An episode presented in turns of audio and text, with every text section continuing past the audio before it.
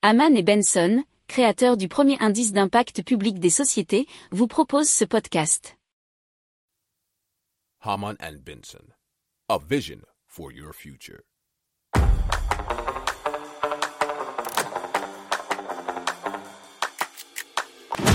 Économie, tech et innovation, hydrogène, énergie. Le journal des stratèges. Présenté par Boris Kahl. Bonjour à tous et bienvenue dans le journal des stratèges consacré aujourd'hui aux énergies. Au sommaire, va vous parler du plus grand champ de gaz naturel au monde qui s'apprête à être exploité, des prix records de l'essence aux USA, les Allemands qui pourraient bientôt être interdits de prendre leur voiture le dimanche et de la Chine eh bien, qui va développer une centrale solaire spatiale. Vous écoutez le journal des stratèges numéro 268 et ça commence tout de suite.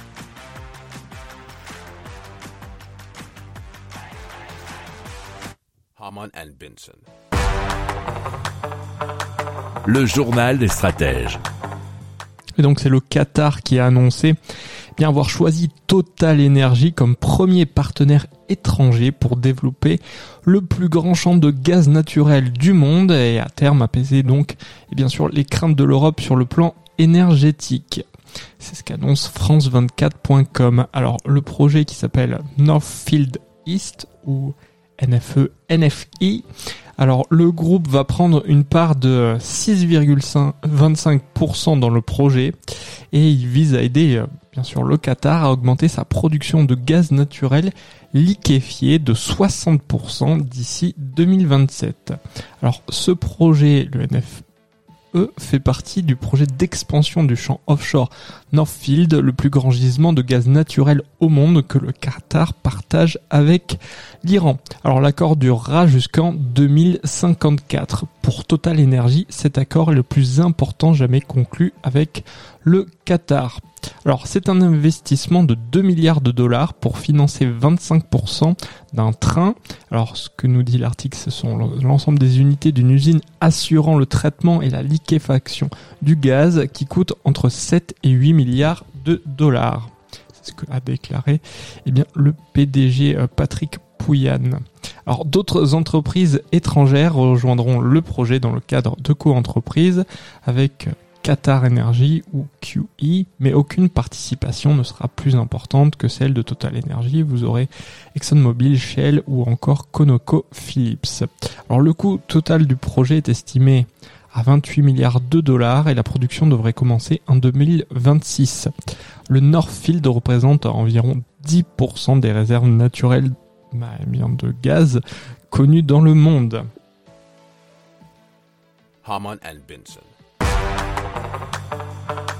Le journal des stratèges. Alors selon des données de l'association américaine des automobilistes, euh, le triple A le prix moyen du gallon, ce qui équivaut à 3,78 litres, a flambé de 62% en un an.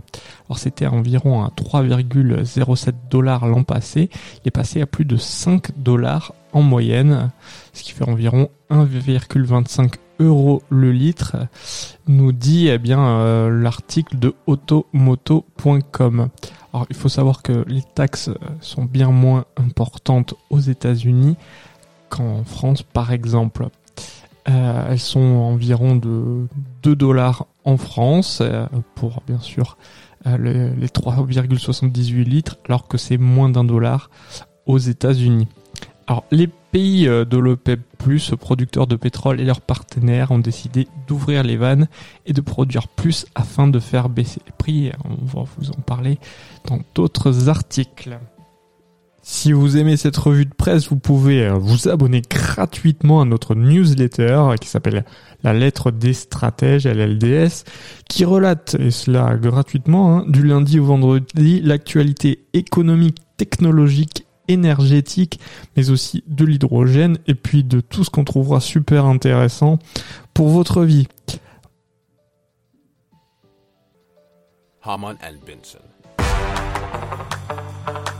Le journal des stratèges.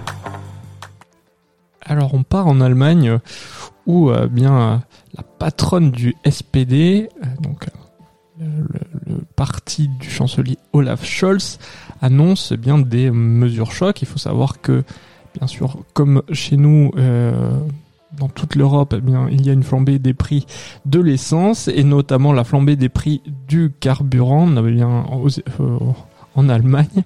Et il y a eu, comme en France, notamment une remise de 30 centimes par litre pour l'essence, 14 euh, centimes par, euh, par litre pour le gazole et euh, l'abonnement mensuel au transport en commun à 9 euros. Mais par conséquent, les prix de la pompe n'ont cessé d'augmenter depuis. Et pourquoi? Parce qu'on n'a pas fait baisser la demande, bien au contraire. Et il y a toujours moins de pétrole et toujours plus de demandes, les prix augmentent. Alors, il, souhaiterait donc prendre des mesures. La première mesure serait d'instaurer des limitations de vitesse temporaires sur la plupart des grands axes routiers. L'autre mesure, euh, selon Saskia Esken, euh, c'est que bah, ils se sont appuyés sur une loi des années 70 qui a été amendée pour l'occasion et qui permettrait d'interdire aux Allemands de prendre le volant les dimanches en dehors, euh, bien sûr, des services indispensables et de certaines entreprises. C'est une sorte euh, de confinement New Look pour le dimanche, mais un confinement qui serait presque réservé aux voitures. Alors c'est un, instrument qui est qui est possible, mais euh, il y en a aussi d'autres. Hein. Il y a notamment des lois qui permettent euh, de limiter la vitesse temporaire, de placer sous tutelle pour une période limitée les entreprises des infrastructures critiques d'approvisionnement en énergie, ainsi que bah, plafonner les prix.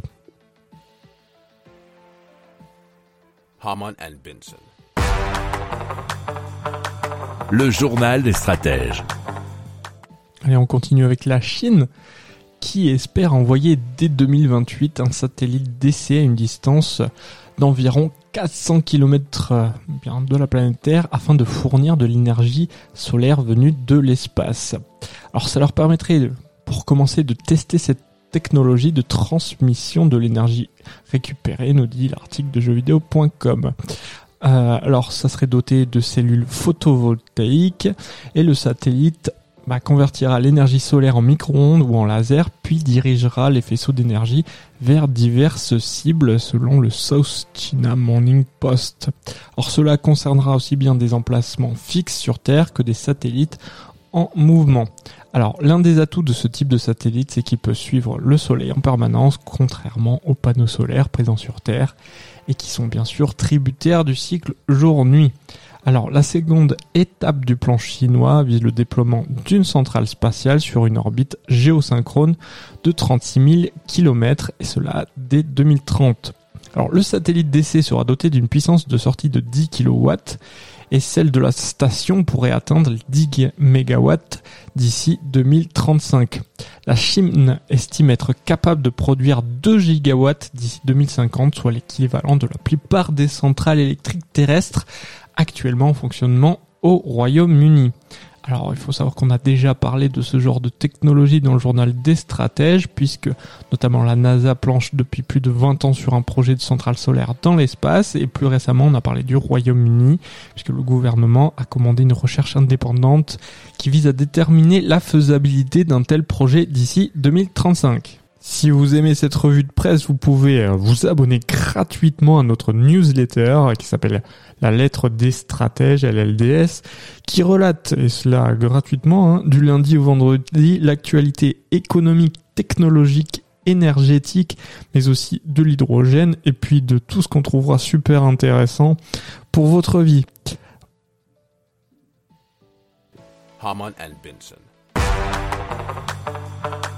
Le journal des stratèges. Voilà, c'est terminé pour aujourd'hui. Je vous souhaite une excellente journée et je vous dis à très vite pour plus d'infos. Ciao Pour approfondir ces sujets, abonnez-vous à la newsletter de Haman et Benson et écoutez nos autres podcasts que vous retrouverez dans les notes de l'émission ou sur notre site internet.